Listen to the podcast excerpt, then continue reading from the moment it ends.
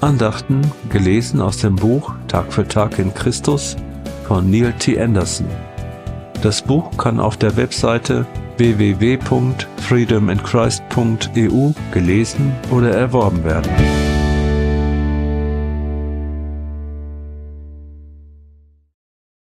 Der Verführung unserer Kinder entgegenwirken.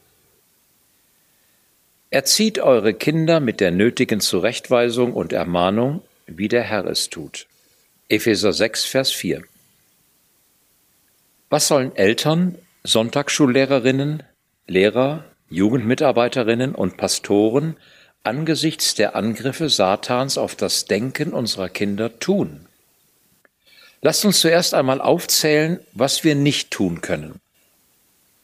Vor allem können wir unsere Köpfe nicht in den Sand stecken.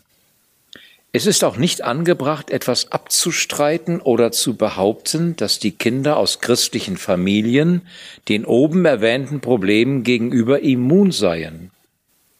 Satans verführerische Aktivitäten richten sich gegen den Teil der Gemeinde, der am leichtesten verwundbar ist, nämlich die Familie. Satan ist an Familien im Allgemeinen interessiert, insbesondere aber an den Familien christlicher Leiter. Die Hälfte meiner Seelsorge dämonischer Einflüsse betreffend habe ich christlichen Leitern und ihren Familien gewidmet. Dann müssen wir nicht in Angst vergehen. Vergessen Sie nicht, dass dank des Todes und der Auferstehung von Jesus Christus Satan ein besiegter Feind ist. Der Krieg gegen die Verführung unserer Kinder kann gewonnen werden. Wenn wir uns zurückziehen, anstatt vorwärts zu gehen, gewähren wir dem Satan Boden, der ihm nicht zusteht und nicht gehört. Wir sollen unsere Autorität in Jesus Christus geltend machen und seinen Sieg in Bezug auf das Leben unserer Kinder beanspruchen. Wie können wir das tun? Erstens müssen wir uns darüber bewusst sein, dass es sich in dieser Welt um einen geistlichen Kampf handelt. Unsere Kinder wachsen in einer verführerischen Welt auf.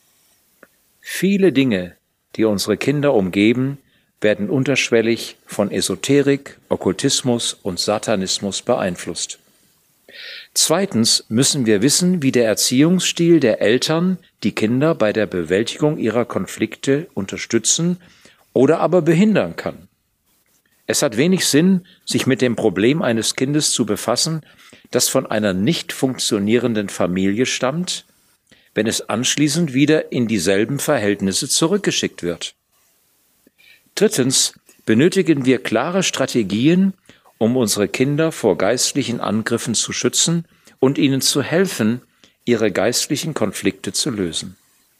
Dieser Kampf kann gewonnen werden, und wir müssen ihn gewinnen, unseren Kindern zuliebe und um Christi willen. Gebet.